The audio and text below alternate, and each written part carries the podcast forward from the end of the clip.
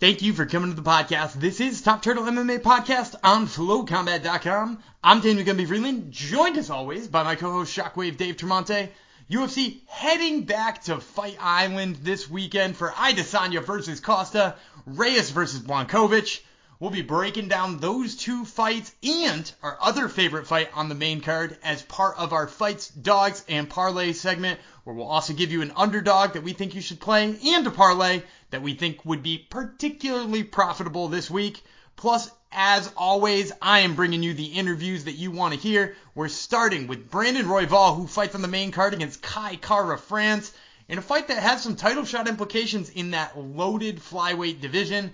Then we're going to be talking to Jack Cartwright, who's actually the champion of Cage Warriors in the Bantamweight division. They've got a triple header coming up this weekend after a long layoff. He's talking about his aspirations, where he's going, and finally getting back into that cage. But before we get to any of that great content, we got to remind you that this episode is brought to you by Marune Social. M-A-R-U-N-E. Marune Social is the one and only social media app for the martial arts enthusiast. Whether you do kickboxing, judo, sambo, or jujitsu, it does not matter. Marune Social has got you covered with a great way to log your training sessions and stay on top of the progress you want to make. So head on over and download Marune Social wherever it is you get your apps.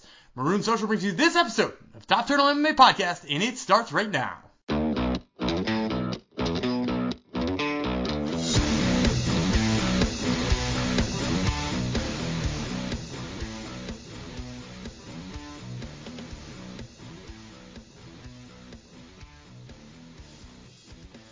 And joining me today is Brandon Royval, who fights Kai Kara France at UFC 253 on Fight Island. Brandon, b- before we get started talking about that fight, I want to talk about your last fight because you, you pick up a big win over a former title challenger in Tim Elliott, but after that, I saw some interviews with you. You were real hard on your own performance. Watching it back, letting time pass, do, do you still feel pretty down on that performance? Um, I mean, I'm not happy with how the fight went at all. No. Um, I definitely would like to see better of myself, and I felt like uh, Tim did a good job of controlling that fight for the most part, and was implementing his game plan until he gassed out, kind of thing. That's a little bit of his style is kind of go forward and put a high uh, high pace and high pressure on him and uh, or on people, and uh, yeah, I felt like he was very much implementing that on me. As a fighter, you don't want to you don't want to have like anybody like have too much you don't want anybody like fighting at someone else's pace. You want to fight anybody else's fight, you know. And I felt like I didn't have a chance to get off and a chance to really show who I was. You know what I'm saying? And uh, like you, like I, I feel like the UFC just could see like a bare minimum of me, you know, and like are this the crowd and I don't know, just from a fan base, you could see very little of the skills that I had out there, and you could see pretty much everything Tim I was doing, and it was just more me on the defense the whole entire time, you know. Interesting. And, and, now I'm curious too. Do, do you feel like you know the reason for that? Do, do you feel like it was octagon jitters, bad training camp? Do, do you feel like there was something that led to you not being the, the 100% version of you that you look to be? Um, I actually just give credit to Tim Elliott's style, man. That guy, his style is kind of uh, come guns a blazing and shoot, put a high pace out there, and uh, his style is a little bit different, man. He comes out there a little reckless, and uh, like I said, I think I just needed to weather the storm a little bit, and uh, you can see that happening. And I like I can feel him giving out a little bit in that fight early on. I can hear him breathing heavy when he's shooting in for takedowns, and like once I was getting up, I can hear him just breathing, and I could hear like um him slowing down. You know, after the first round, I remember thinking, I'm like, well, I'm definitely gonna win this fight. Like, there's no way I could lose. Like, I can just like I, I wasn't tired at all, and I can just feel feel him like giving a like giving a hundred percent effort out there. So I think it's just the stylistic thing. I think that's a really bad matchup for me. Tim Elliott is, and uh, I think he's probably one of the more uh, um, harder matchups for me in the flyweight division right now. And uh, I'm happy that I overcame it. But uh, that being said, is yeah, you just couldn't see. You didn't get to see much of my skills. I couldn't strike. I couldn't get off. Um, we did a good job at like, or I did a good job at kind of popping right back up when I got taken down. So like, you couldn't see much of my jujitsu skills, you know. Um, it was more of like him kind of implementing what he does well, you know, and I was just kind of reacting and responding.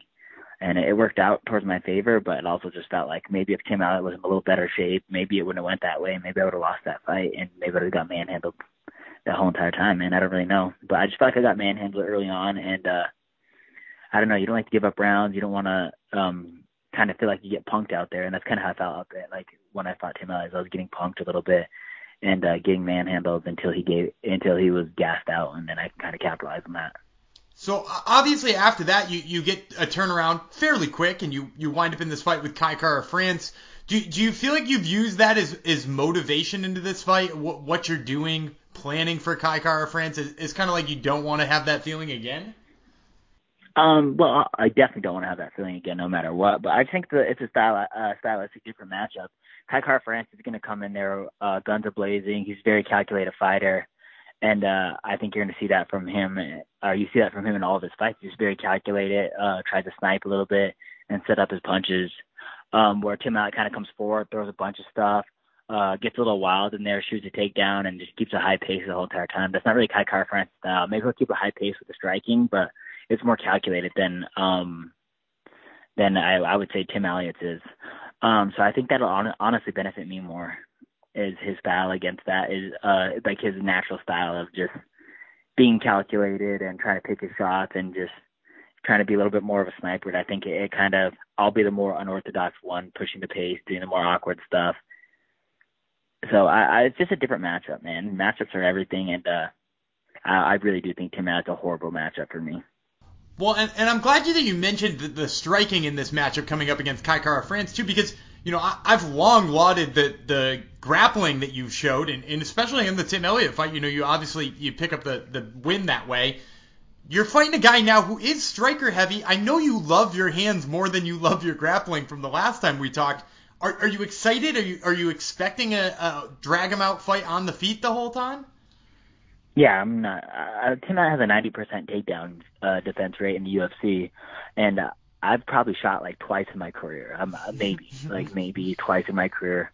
Um, I'm not planning on shooting on him honestly. Uh, but I mean, maybe I'll go for a takedown. It wouldn't be a bad idea. I think that um, my ground game's a lot better than his. Um, and I think if it hits the mat, I have the clear advantage. But uh, I do want to showcase what I can do in the flyweight division, and what I can do is I'm a well-rounded fighter. I'm a good striker and I'm a good jiu-jitsu guy, and uh, I think I can capitalize on him that way. Absolutely, and I'm glad that you mentioned too, you know, wanting to showcase yourself, especially for the, the UFC brass, because this is a division where with one big win over Tim Elliott, you catapulted yourself into the top 10.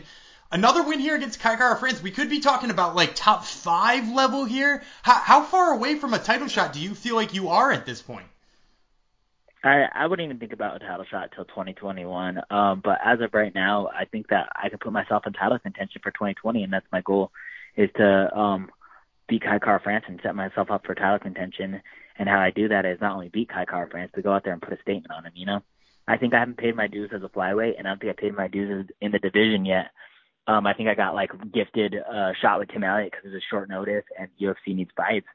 So uh, I, I think I was the first one on the call up list, and nobody wanted to fight Tim Elliott, and I got l- the the luck of the draw on that one.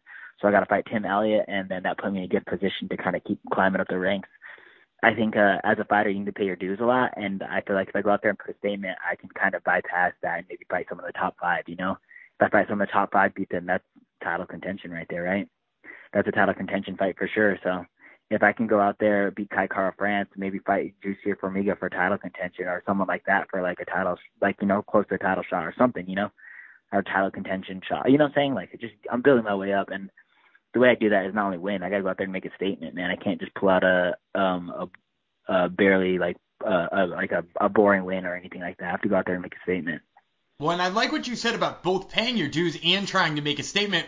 I obviously got to ask you then about what's happening at the top of the flyweight division because you got your champion in Deiveson Figueiredo. He's fighting a guy who's literally never paid his dues at flyweight. He's dropping down for the very first time.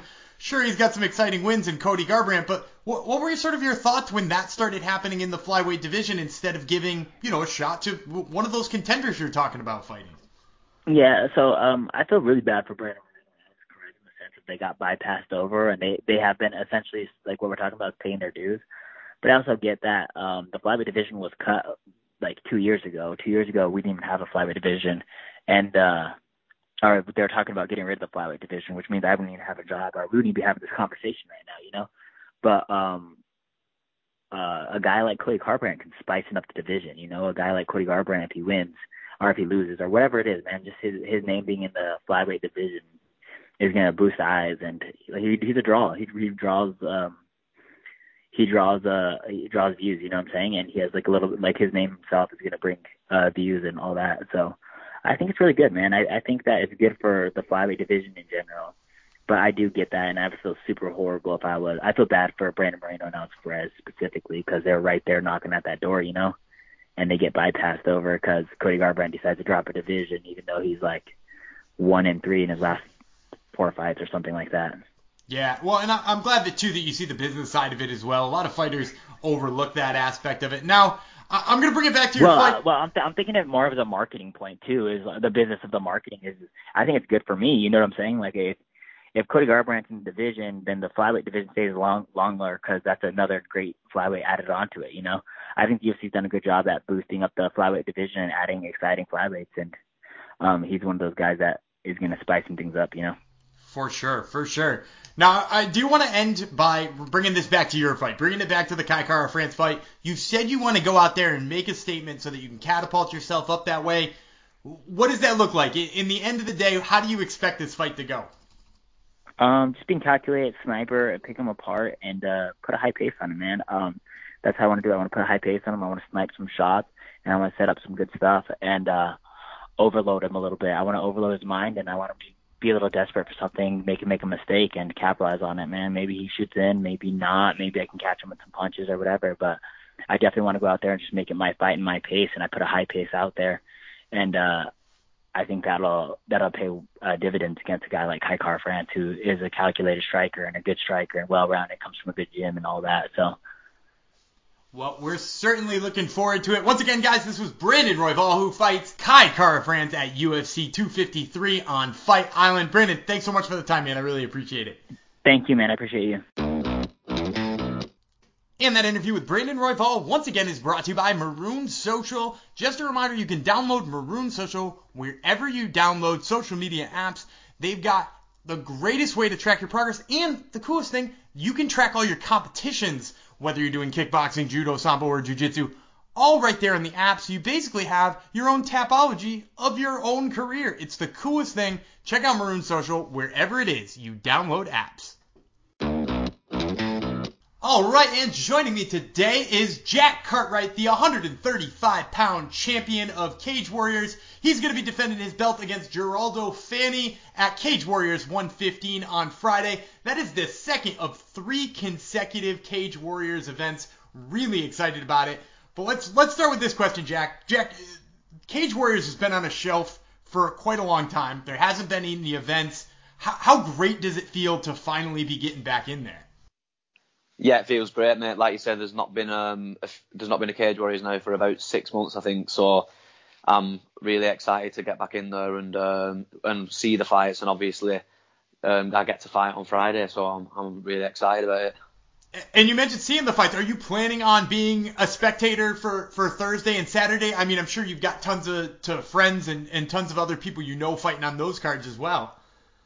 Yeah, I've got quite a few people that I know fighting across the three days, but obviously I'm going to get my get my fight out of the way on the Friday, and then I'll enjoy the show on the Saturday. Then, so the Thursday I might um, have a couple. I might watch a bit of the, of the show, but I'll be keeping my head focused on my own fight, and then once that's out of the way, I can enjoy the Saturday card then. Makes a lot of sense to me. And, and you mentioned keeping focus because that, that was actually another thing I was going to ask you. You said, you know, it's been six months since we've seen a Cage Warriors event. You, you've been sitting there just kind of wondering when it would ever happen again. H- how hard was it to stay focused in the gym leading up to, you know, this fight finally happening? Um, it wasn't hard to stay focused, really. I'm surrounded by um, like hungry teammates who are always after getting after it and training hard and regardless if I've got a fight in the diary, I'm going to be in the gym and training and looking to progress. So you know, I, it was never really a struggle to stay focused.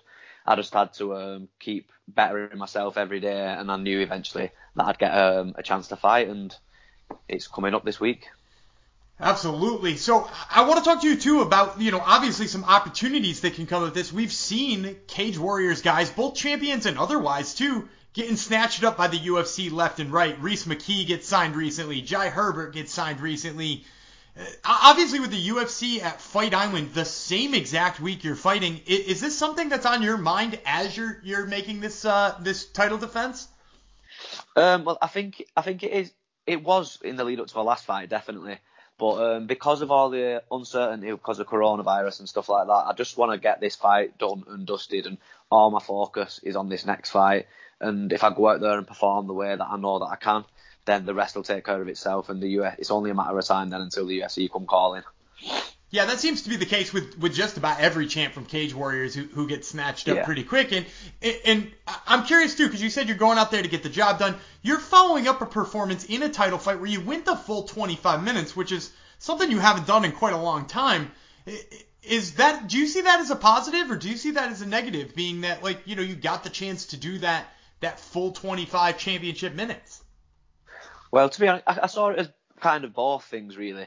Um, it was a positive in regards to I'll never have to fight longer than 25 minutes um, in that UFC main event. Like that, it, it'll just be a 25 minute fight, and I knew that I could do that. I was fully confident in my cardio that I could go 25 minutes, but I've gone out now and I've proved that I can go out and push a high pace for 25 minutes. Um, and the guy I thought was very experienced and crafty, and he knew how to um, how to survive. Let's say he knew how to survive. Um, and that's what he did. He did a good job of surviving, and I've learnt a lot from that experience. And I don't plan on letting this guy survive. So we'll we'll see how it goes. And, and you said you had the UFC sort of on your mind going into that fight too, right? Like you don't have it so much on this one, but you did in that one. Was it frustrating then that you you weren't able to get him out of there, and he was, you know, pretty much just doing whatever he could to survive? Uh, it was obviously frustrating, but I think that once it, once I'd touched him a couple of times and he'd felt my power and he'd felt like how the fight was going to go, I think he just shut up shop and was he was really just looking to survive the fight. Like at the end of the fight, he like laughed and was like, "Oh, you didn't knock me out." That's what he said like after the fight. So it was kind of like he was he was he was happy to have just survived in there, which fair play to him. If that's what he's doing, that's what he was doing. But I really wanted to fight on the island card because they had an island card booked in mid-August. But obviously with the coronavirus, they all ended up getting moved to fight island. Um, and then that obviously made it quite a bit harder for the guys to be getting called up. So um, I can't really spend my time thinking about what could have been and thinking about um, chances in the future and all that sort of stuff. I really just need to focus on the task at hand and, and put on a great performance come Friday. And, and I'm curious too, because I've never heard a guy saying something like that after a fight, where he's almost like proud that you know you didn't get him out of there, even though you dominated him. Is Yeah. that frustrating? Do you want to hit him again after that fight? well, it was frustrating at the time, mate. Yeah, it, it, I, I just thought, I just like laughed and shook my head, and I think I gave him a little pat on the head, and just was like, "Yeah, there you go, mate. At least that's his little victory that he can take home and say that he that he survived." But um, I wouldn't be really proud of that. But um, he was a good fighter, and I'm not going to take anything away from him. But um, I think that was just much a much better fighter than he was. Um, and I believe I'm a much better fighter than basically anybody. So that's that's the way that I like to um, that I like to live my life and and go into fights thinking. Absolutely. Now, before we get talking about your fight coming up this this upcoming Friday, I, I wanted to talk about what happened back in September of 2019. Because you know, looking back at your record and thinking back to that time, you actually fought in a tournament all in one night, which is not something that a lot of guys do, and it's not a lot, something a lot of promotions do anymore. Can you give us your, your sort of takeaway of that, of how you go about preparing for, for two guys in one night when you don't even know the second opponent? Um, well, yeah, you're right. Not a lot of not a lot of promotions do that anymore. So I'm I'm I was really excited and proud to get the chance to actually go and do it before I even stepped in there. I thought to myself like this is going to be a really good opportunity to go in there and get to say I fought twice in one night and and and got to the chance to actually go out and prove myself and do it. But I grew up wrestling where I'd I'd have like five matches in the night, so five matches in the day, sorry. Um, so it kind of suited me down to the ground. I thought to myself, right, I can go in there and I can just go take care of things one fight at a time. And I always worry about myself, not the opponent. So I didn't have to worry about what's he going to do to me. I just wanted to go out there and fight the best that I could and um, execute um, the game plan as best as that I could do. And it happens. I, I did do that on the, on that night. And um, like you said, I got two first round knockouts in the first um, on my first appearance on Cage Warriors, so it couldn't have gone much better for me, really. And, and you mentioned too, you know, obviously your hands have been the thing that have impressed Cage Warrior fans and fans all around the world. You just mentioned that you grew up wrestling. How did you fall in love with your hands so much, uh, you know, as you progressed? Um, well, I've, I'd always been a massive boxing fan. Um, so I started going down to the local boxing gym when I'd already been wrestling at a high level for about five years. I started going to um, a, to a boxing gym, and it's literally I just started hitting people, and they started falling over, and um, uh, like from literally since I was about 14 years old, I've been knocking out fully grown men, so uh, it's easy to fall in love with something that you're good at. So, so, um, so yeah, that's really how it happened. I just started hitting people, and I really enjoyed it, and um, the rest is history, really. I, I love that story. Now, so that that power is all natural in your hands. Uh, you're you're talking about literally some of the first days you were in the gym, you were hitting people and they were going down. Yeah, literally like my foot. I'd, I think I'd been I'd been in the boxing gym for about a couple of weeks, if that, and um, some of the better lads in the gym who had previously boxed because it was a new gym. So I just started going down, and, and, there was a couple of lads there that had already been boxing, so they was in the other room sparring. And um, my coach at the time was like, he saw that I was like a fit kid, and he was like, "Hey, Jack, do you want to jump in and give it a go and see if you like it?" And I jumped in, and I'd just like bang it one person, he'd fall over, and then the other one would jump in and I'd hit him, and it just kept on happening. So, um, like I said, it's, it's addictive, really. So I enjoyed it. And, and I'm, I'm just guessing here because you said you're a massive boxing fan. Is that sort of what led you to MMA? The fact that you do have the wrestling background, but you know the boxing was something you loved, or did you contemplate, you know, like maybe leaving MMA behind and, and having a boxing career? Um, I I was an MMA fan as well. Like literally, I, I watched the first season of Ultimate Fighter. I was probably ten years old at the time, and I used to watch it on Spike TV. I remember watching um, Tito Ortiz and Ken Shamrock, and I'd always been a massive fan. So it had always been in the back of the mind. I, I either wanted I wanted to wrestle, box, or do mixed martial arts, and there was there was the th- my, my, my three goals. And it got to the point when I was around 17, I thought, right, I'm going to either box professionally or I'm going to turn uh, really give this MMA thing a go. And um, I chose to give MMA a go and see how it went. Um, so it could have gone either way, really. It was literally a coin toss. It was literally right, what do I do? And I, I chose MMA. And that's not to say that I wouldn't have a box. I wouldn't um, like to compete at boxing at some point in the future because if I got an opportunity to do that, I would jump all over it. Nice, nice. So I'm curious too, in, in being an MMA fan at such a young age, right? Like uh, we're sort of in that era where you know people become MMA fans younger and younger now than the, the previous generations. Did you have a fighter that you looked up to and that you like enjoyed the style of? Because like like you said, you're a wrestler who loves to throw hands. I mean, I, I feel like that era was all about that. Yeah, Chuck Liddell and BJ Penn. Chuck Liddell and BJ Penn was my favourite fighters, definitely, um, growing up. So I used to just, I used to, yeah, BJ Penn and yeah, Chuck Liddell, them two guys is who I really sort of um, enjoyed watching when I was growing up and aspired to um, to be like really. So um, yeah, them two guys really, they was my favourites. that, that makes a lot of sense given your style. Now I'm gonna bring yeah, it back. Overhand to, rights. Overhand rights for days and using yeah. the wrestling to stop the takedown. yeah, exactly, exactly. All right, well, I, I gotta wrap this up and, and, talk to you about your fight. You're, you're fighting Gerardo Fanny at Cage. Warriors 115, defending your belt.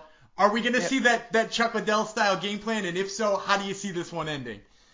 Um, I think that he's a good stand-up guy, and I think that he's gonna want to keep this fight standing. Um, for how long, I don't know. Um, I think that if he comes in and he, and he tries to exchange me on the feet a few times, it's going to be a short night um, for him. Um, so yeah, you, you, you're going to see some explosive um, exchanges, and I'm going to clip him and I'm going to knock him out, or I'm going to um, I'm going to finish him one way or another. It's going to be a it's going to be a, a big finish. I can I can promise you that. All right, well, you heard it here first, folks. This was Jack Cartwright who defends his Cage Warriors bantamweight belt against Gerardo Fanny at Cage Warriors 115 on Friday. Jack, thanks so much for the time, man. I really appreciate it. No worries, mate. Nice one. So do I. Thanks a lot. Well, we hope you enjoyed that interview with Jack Cartwright and Brandon Royval. I once again am Daniel Gumby Freeland, joined by Shockwave Dave Tremonte. D- Dave, I think I gotta start off our banter this week by talking about Khamzat Chimaev. Another big win for him, 17 second KO.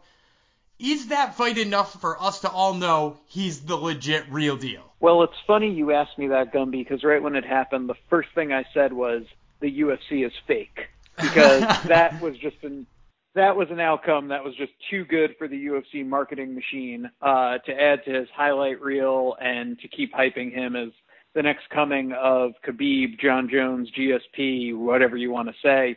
Uh, but no, it, it is very impressive to me. I said this on the show last week.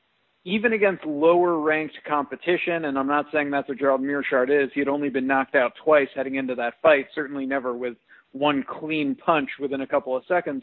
Uh, but even with his first two victories in the UFC, I cannot discount what I see when he's in the UFC. Anyone who is in the UFC, even on a prelim, is, you know, at the very least, pretty good. Uh, and I will take stock in what I am viewing on the screen. And thus far, all I've seen out of Chimaev is extremely impressive. And I know people say he's the next coming of Khabib, and I get that from a, uh, you know, I think personality. They're from the same region of the world originally. Uh, probably both did some sambo and wrestling growing up, but I have never seen Khabib sleep someone with one punch. So he is very much not the next Khabib. I think he's the first Chimaev. Yeah, and, and I am in on him too. Uh, you know, I, I'm probably one of the latest people to this party because you know I I discounted his grappling, being that he like you know manhandled a couple of guys who largely have issues in their defensive grappling. But you know, like he he showed knockout power on the feet too, and it's not like that that combination or that that one punch rather wasn't really super crisp and set up well. So like yeah, I, I'm definitely buying in on him more. I do definitely want to see him against some adversity though at some point in time. You know what I mean? Like I want to see him get hit once or have a takedown stuffed and figure out what he's got to do based on it because like I mean like look at the the welterweight division, right? Like which is where he says he's eventually going to make his stay. He's fought a couple of times at middleweight, but he's he's talking about being a welterweight as well. Do you think he could sleep Colby Covington, Kamaru Usman, Gilbert Burns. And do you think he can wrestle them? Like, it's just such an interesting division for him to be in with a skill set that, you know, apparently looks as good as it does because there's so many people in that division, too, who have the complementary skill set to stop that kind of thing. So, like, I would have liked to see more of him fight. But, but you know, again, we, we can only judge him based on what we saw, and what we saw is damn impressive. Yeah, I mean, Conor McGregor was set to face Aldo in his, and I'm going off the top of my head, uh, what would have been his sixth fight. Let's do the math together. He beat Brimage, he beat Holloway by decision, he had a long layoff, came back and absolutely murked, uh, what's his name, uh, in Ireland, the little guy, 135. Why am I forgetting his name? The little guy? Diego yeah, Brandao. The little Brazilian. Diego Brandao. Diego Brandao, thank you. Then he beats Dustin Poirier. Then he beats Dennis Siver in his fifth fight. Okay, so he was lined up to face Aldo in his sixth UFC fight. Instead, he got uh, um, uh, why am I blanking again? Wow, do I get hit? Oh, oh, Chad, Chad Mendes. Chad Mendes, thank you. Jeez, uh, he got Chad Mendes, which was a test on wrestling, but Mendes came in with no cardio. Point being, I think Chimaev probably right now is on a similar track, but I agree with you. I'd like to see a couple more tests. I'd like to see him taken to the limit. We'll see against Demian Maia. I mean, I think he's going to beat Demian Maia just with the punching power alone. Uh, but, you know, it'll be interesting to see if he gets on top of Demian Maia. Is Maia able to pull the sub that we thought maybe Meerschaert would be able to pull off? But, you know, I think this is kind of the way we see it now. Israel Adesanya, same thing he was in a title fight within his, you know, fifth or so fight. That's kind of the path he's on. I think, you know, a title fight in his seventh fight would be fair. What about you? Yeah, and and I, I know you mentioned the fight with Demian Maia because it was pretty much already on its way to being booked. Here's the thing about that though. Does that fight interest you at all? Like to no. me, because because to me, right? Like I just said, the the thing we want about Chimaev is we want to see him tested. We want to see the takedown stuffed. Is Demian Maia going to stuff his takedown? No, you're probably going to see a bunch of dominant top game in him avoiding subs, which, which definitely tells us a little bit, but not much. And if he chooses to keep it on the feet against Demian Maia like everybody else who has, he's going to have more success, right? Like his, his name is not Ben Askren. He's going to be successful on the feet against Demian Maia. So like, I don't learn anything from that fight about Chimaev, even if he beats Demian Maia, who's, you know, the number seven ranked welterweight. You know, it's a huge feather in his cap, teaches me nothing. I want to see him against somebody like Wonder Boy. If, if we're going to move him that far up the ladder, Show me he can beat a talented striker who knows how to keep distance and defend a takedown. Right? That interests me. That is what I'm here for. You know, even somebody like Neil Magny, I know Neil Magny, not all the way up the list. People probably thinking he's going to starch Neil Magny. Neil Magny's got some damn good wrestling, and he's really long and difficult to hit. So, like, that's the type of. I'm way more interested in Neil Magny as an opponent than Demian Maia, and I can't believe those words came out of my mouth. Well, I'll tell you what I'm most interested in, and that's this week's edition of Fights, Dogs, and Parlays for UFC Vegas 253. But before we get into Fights, Dogs, and Parlays this week, one may wonder if any company sponsors this segment. Absolutely. This segment is sponsored to by Marune Social. Marune Social is running a special deal on their Marune Peak program. It is 85% off right now, which means you can get the entire Peak project for just 10 bucks a year. And let me tell you something, it comes with all kinds of cool features. You can check out what all of those features are on their social media at Marune Social and make sure to hashtag COVID sucks as you are putting your workouts on there so that you can get featured on their new community general feed. So check all that out, Marune Social, wherever you download apps. COVID does suck. All right, uh, we have a very exciting uh, co-main event this coming weekend, dual main event, if you will. The 205 pound strap is up for grabs. The 185 pound strap is up for grabs. And the main event itself is really Israel Adesanya versus Paulo Costa. Adesanya, the champion, will be going for his second title defense. He, of course, came into the UFC, beat Brad Tavares, beat Derek Brunson, beat Anderson Silva, beat Kelvin Gastelum. So 4 and 0, then got a title shot against Robert Whitaker, won via KO, and then defended in a very weird and underwhelming fight against Yoel Romero. So this would be his second title defense if he is able to get through Paulo Costa. Paulo Costa is undefeated, 13 and 0 as a professional. In the UFC, he's 5 and 0, so he's getting a title shot in just his sixth fight. Uh, four TKOs, one unanimous decision for the aforementioned Yoel Romero. The TKOs came over the likes of Johnny Hendricks, Uriah Hall, Oluwale Bamgbose, uh, Garreth McLellan. Uh, it's a very interesting fight that is somewhat closer than I would have thought. Israel Adesanya, the minus 165 favorite. Totally agree with him being a favorite. Paulo Costa, the plus 145 dog.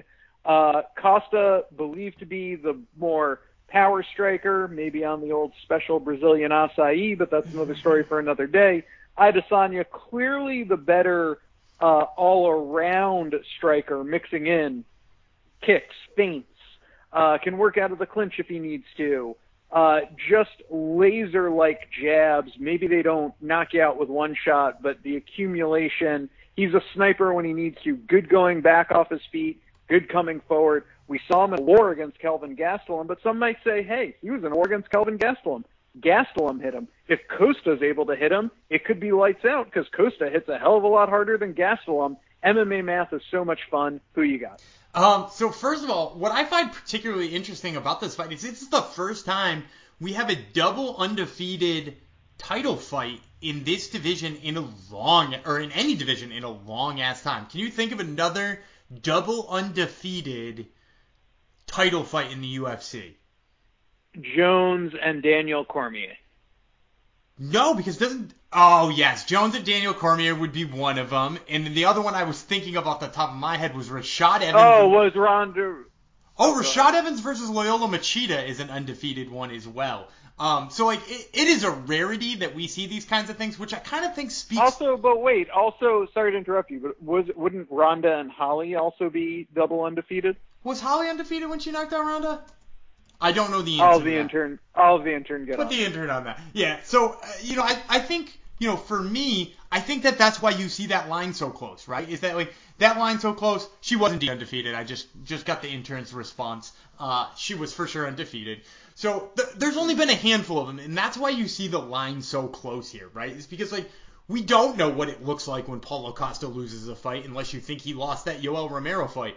We certainly don't know what it looks like with Israel Adesanya losing a fight. So like it makes a lot of sense for this to be close. With that being said, I think Israel Adesanya is a nightmare matchup for somebody like Paulo Costa. He does an excellent job of countering people who over exert themselves, who reach too far, right? Like we saw what he did to Robert Whitaker when Robert Whitaker missed on a big shot, right? Like he tagged him. And, and in addition to that, I think people are underestimating just how different the reach is here. You know, like, eh, not just like, you know, you can look at the reach metric and it's probably different, but also just look at the length of their arms, right? All of Paulo Costa's measured reach comes with the fact that his chest is a refrigerator, right? And he's got these stubby little arms at the sides of him. He's fighting a guy who's poking him like a broom handle from from the end of it. So like I think he's going to have a ton of problems with the reach and the kicks and dealing with all that. And, and if you don't believe me, like go back to some of his past fights. You'll see some of those problems he's had where he's been kicked in the legs, where he's been like dealing with the fact that somebody is far longer than him.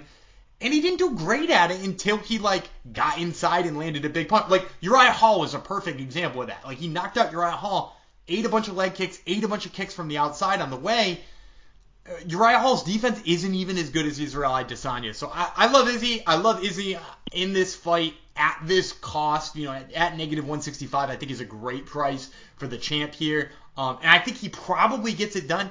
You look at the over in this this fight too. I think that's also probably a safe bet. I bet you this one lasts longer than people think it's going to.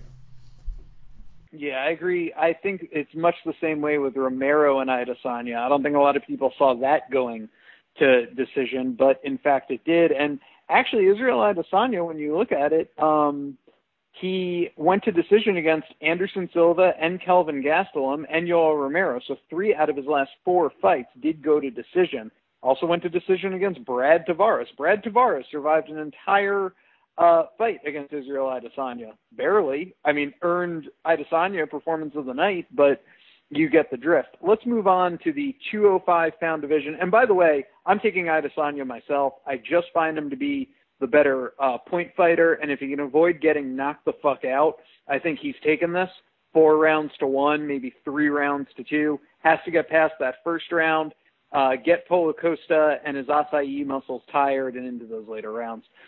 205 pound division wide open with Jon Jones moving on to heavyweight. This is for the vacated belt. Dominick Reyes, a minus 260 favorite against Jan Blachowicz, a plus 220 dog. Uh, Reyes coming off a loss to Jon Jones. Very competitive fight, though.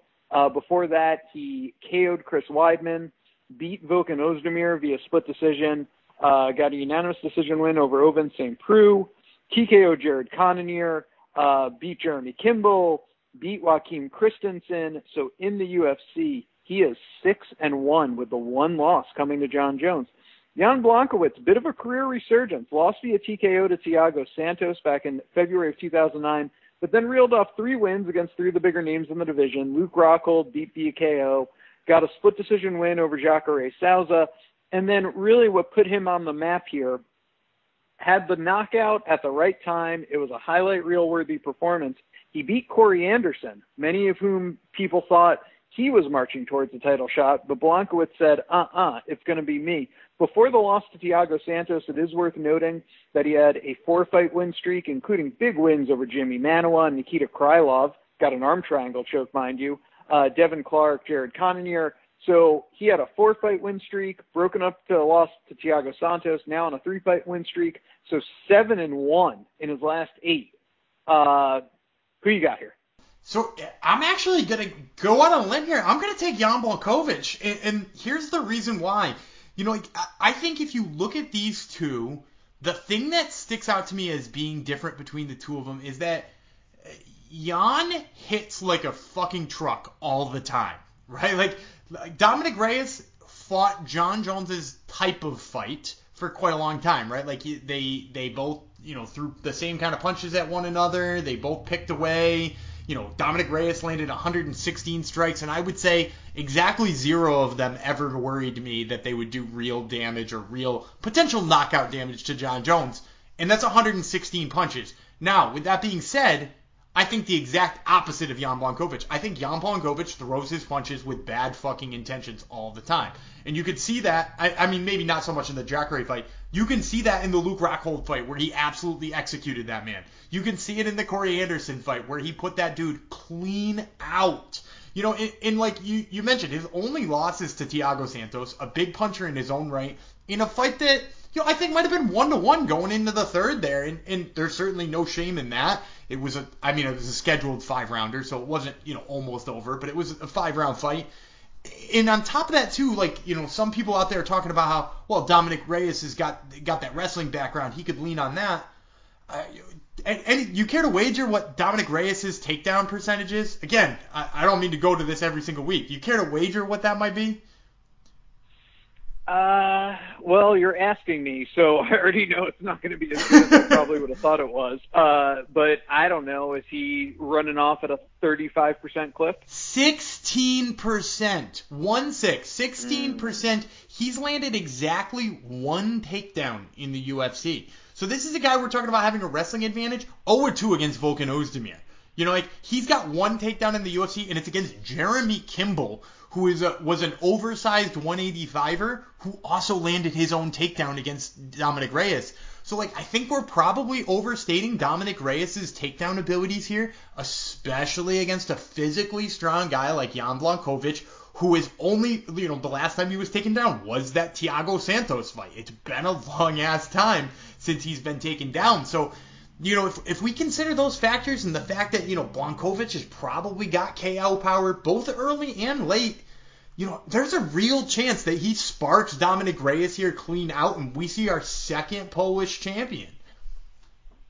You know, I think these both these guys, especially when you get up into the upper weights, uh, either of them can land a shot and knock the other one out. For me, I like, even though maybe his takedowns uh, aren't the rate isn't as high as you might think it might be. I still like him better than I do Blachowicz.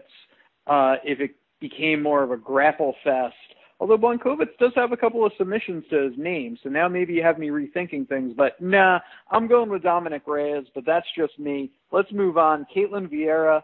Uh, she is a minus 170 favorite. Sijara Eubanks is a plus 150 dog. Ketlen Vieira is coming off a loss to Irene Aldana via KO. But before that, she beat Sara McMann, Ashley Evans Smith, Cat Zingano. Uh, really three names, uh, kind of of the original 135 division uh, for the UFC women. Uh, and, you know, some of them not even in the UFC anymore. Uh, but coming off loss to Irene Aldana, she's the favorite here to Sijara Eubanks coming up in weight. Uh, she lost to Aspen Ladd and Bethe Correia, but then reeled off wins against Sarah Moras and Julia Avila. So she's two and two in her last four. And if you want to peel it back, she beat Roxanne Modafferi and Lauren Murphy before that. So she is actually four and two in her last six. Who you got here? I'm gonna go with Ketlen Vieira, and, and I think the reason I want to go with Ketlen Vieira is is the fact that Sijara Eubanks has looked vastly improved in her last two fights, both manhandling Sarah Moras and then really manhandling Julia Avila, who, let me tell you something, I've been high on Julia Avila for a really long time, and I was shocked at what Sijara Eubanks did to her, and, and I'm, I don't instantly discount Julia Avila after that fight.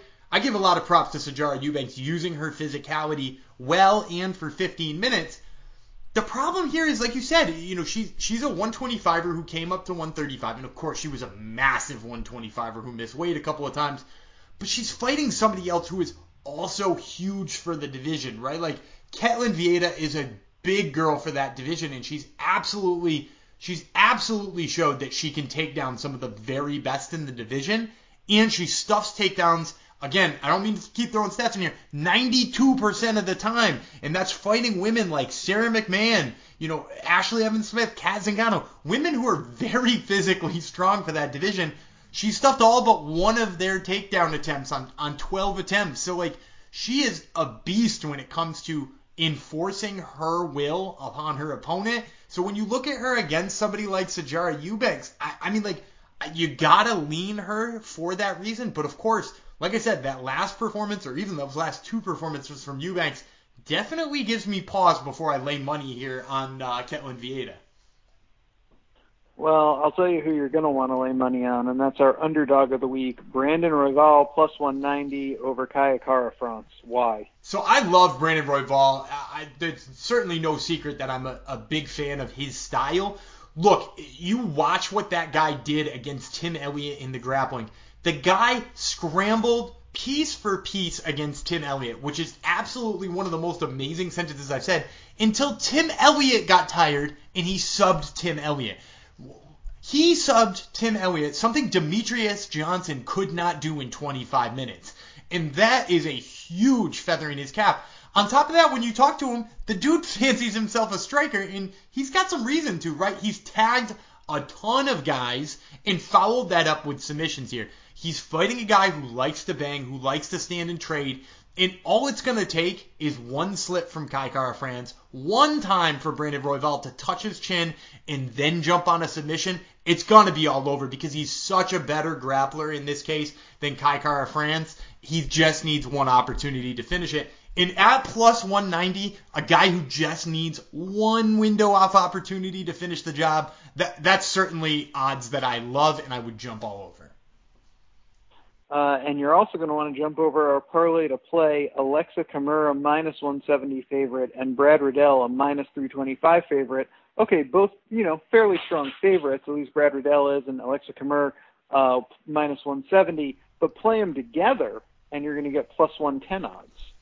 Yeah, so I obviously am a guy who likes to get plus odds back, and Brad Riddell is a guy who I, I like to put money on here because, like, look, the age of a kickboxer coming into the UFC and looking damn good in his performances is upon us, right? We've got Israel Adesanya, we got undefeated Giga Chikadze. You know, the guys just keep showing up and just keep putting on good performances. You got Brad Riddell here, who freaking trains with Israel Adesanya, is a former kickboxer in his own right. And let me tell you something. They paired him with the perfect opponent here. It's a guy who's not going to try to take him down and doesn't quite have the stand-up chops as he does in Alex da Silva. So I'm all over Brad Riddell in this one at negative 325. Of course, we got to make that juice a little sweeter, and we're going to do that by pairing him with Aleksa Camur. Look, he's fighting William Knight, and they are, to me, pretty similar types of fighters, right? Like both guys super powerful and have made mistakes in the past, but like overcome them with their physical gifts. The difference is Aleksa Camur seems to be learning from those mistakes and getting better each time out. Whereas if you've seen the two contender series performances from William Knight, eh, he just keeps seems, seeming to step into those same issues. So I, I like Kamer as he continues to button things up and get a little sharper. So we're going to pair him with Riddell and get plus 110 back. Well, that wraps it up for Fights, Dogs, and Parlays. We certainly hope you enjoyed it. Please go over to iTunes, write us a review if you did. We sure as heck appreciate it. That's all I got to say this week. Gumby, why don't you wrap up the show and get the fans what they need to know? And that's going to do it for another episode of Top Turtle MMA Podcast. We want to thank you, the fans, for tuning in each and every week. Couldn't do what we do without you guys. We also couldn't do what we do without Flow Combat, the mothership. They help keep the lights on, as well as Marune Social. Also, check us out on Twitter at Top Turtle MMA and Instagram, same thing, at Top Turtle MMA. And until next week, I'm Daniel Gumby Freeland. He's Shockwave Dave Tremonte. We'll see you then.